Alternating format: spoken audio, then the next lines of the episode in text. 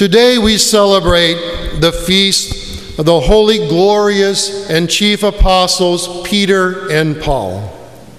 And their icon that we see on the tetrapod on the sacramental table this morning, we see them together as pillars, one on each side, holding up the universal church. St. Gregory writes about this, saying that, quote, notice that Peter and Paul are equal in prominence and glory, and both hold up the church. Consequently, he says, the church now bestows one and the same honor on them both. The biblical book of the Acts of the Apostles can almost be split in two. The first half concerns St. Peter, and the second half, St. Paul and his journeys. Although they were very different in physical stature, Paul being small in stature, and Peter a larger man, and their personalities were quite opposing as well. Paul was loud and fiery, and Peter quiet and humble. But the tales of their rejections and repentances and their conversions to Jesus Christ are very similar. Simon, St. Peter's given name, was a simple fisherman who heard the calling of Jesus Christ and followed. St. Peter was with Jesus for three years, hearing the words that Jesus preached and witnessing countless miracles. Yet when Peter followed Jesus Christ on that infamous night, he denies knowing Jesus three times, shouting fervently on the last time, on the third time, I do not even know the man. No sooner than Peter finishes with his three denials, he hears the rooster crow twice, as Christ foretold to him, and Peter then weeps bitterly in sorrow and repentance. For his three part denial of Jesus Christ, Jesus restores St. Peter by asking him three times Simon, son of Jonah, do you love me? And by the third time that Jesus asked, Peter started to get upset. He asked me three times. How many times do I have to answer? Jesus did this for a purpose. That third time that Peter cried out with an oath, that he even did not even know who Jesus was needed to be corrected. And so Jesus wanted Peter to fully acknowledge his commitment. And so Peter answered, Lord, you know everything about me. You know all things. You know that I love you. Thus restoring Peter to his proper place. We heard in this morning's gospel lesson from St. Matthew Jesus talking with his disciples about what people are saying about him.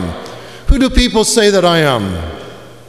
And they gave him all sorts of answers and rumors. Some say John the Baptist returned from the dead, others say Elijah, and still Jeremiah, one of the prophets. And Jesus said, Then who do you, putting it personally right on them, who do you say that I am? Simon Peter was the only one with enough courage to come forward and proclaim, You are the Christ, the Son of the living God. And Jesus confirms Simon's answer and changes his name to Peter, the rock. And the other disciples follow. We see many similarities in the conversion of St. Paul. St. Paul was given the name Saul that was his given name. And Saul was a well educated man, a student of Gamaliel, a famous teacher of the law and the traditions of the Jewish people. And St. Paul knew those traditions well. He knew the law of Moses. Saul's mission was to rid Damascus of all of the Jews who believed in the way the way was the name that the Jews used for those who believed in Jesus Christ, the long awaited Messiah. And St. Paul then journeyed to, the, journeyed to Damascus to rid Damascus of all of these people who believed in the way. But something happened. On the road to Damascus, Saul encountered Jesus Christ. A light brighter than the sun shone all around Saul, and a voice cried out, Saul, Saul, why are you persecuting me? And he answered in fear, Who are you, Lord? And the Lord replied, I am Jesus, whom you are persecuting. It is hard for you to kick against the goads, the Lord said. Kicking against the goads means the futility and the uselessness of fighting against the divine truth. The Lord Jesus Christ caused Saul to lose his sight. And in a dream, God told Ananias to lay his hands on St. Paul's head. And with the laying on of his of hands, the scales fell off of St. Paul's eyes, and his eyes were opened. And immediately, Paul began to preach about Jesus Christ in the synagogues. However, Jesus Christ had other pan, plans for St. Paul. He was to be the chosen vessel to bring the gospel, the good news of Jesus Christ risen from the dead, to the Gentiles. St. Paul, as we heard this morning, endured many trials and tribulations. He listed them. I'm listening to all of those things that happened to St. Paul, and I'm going, My Lord, who could bear that? He even had a thorn in his side. And Paul prayed to have that thorn in his side removed. And Jesus replied, My grace is sufficient for you. My strength is made perfect in weakness. The Holy Father's right that that thorn in Paul's side was his past sins. He couldn't forget them. They burdened him. They were a thorn in his side. But the Lord said, Don't worry. My grace is enough. Don't worry. In this morning's epistle lesson, we also hear St. Paul telling us in a very humble way how he was caught up into the highest heaven, the third heaven, the highest heaven, to hear the words that cannot be spoken by man. He heard these words, the spoken words of God.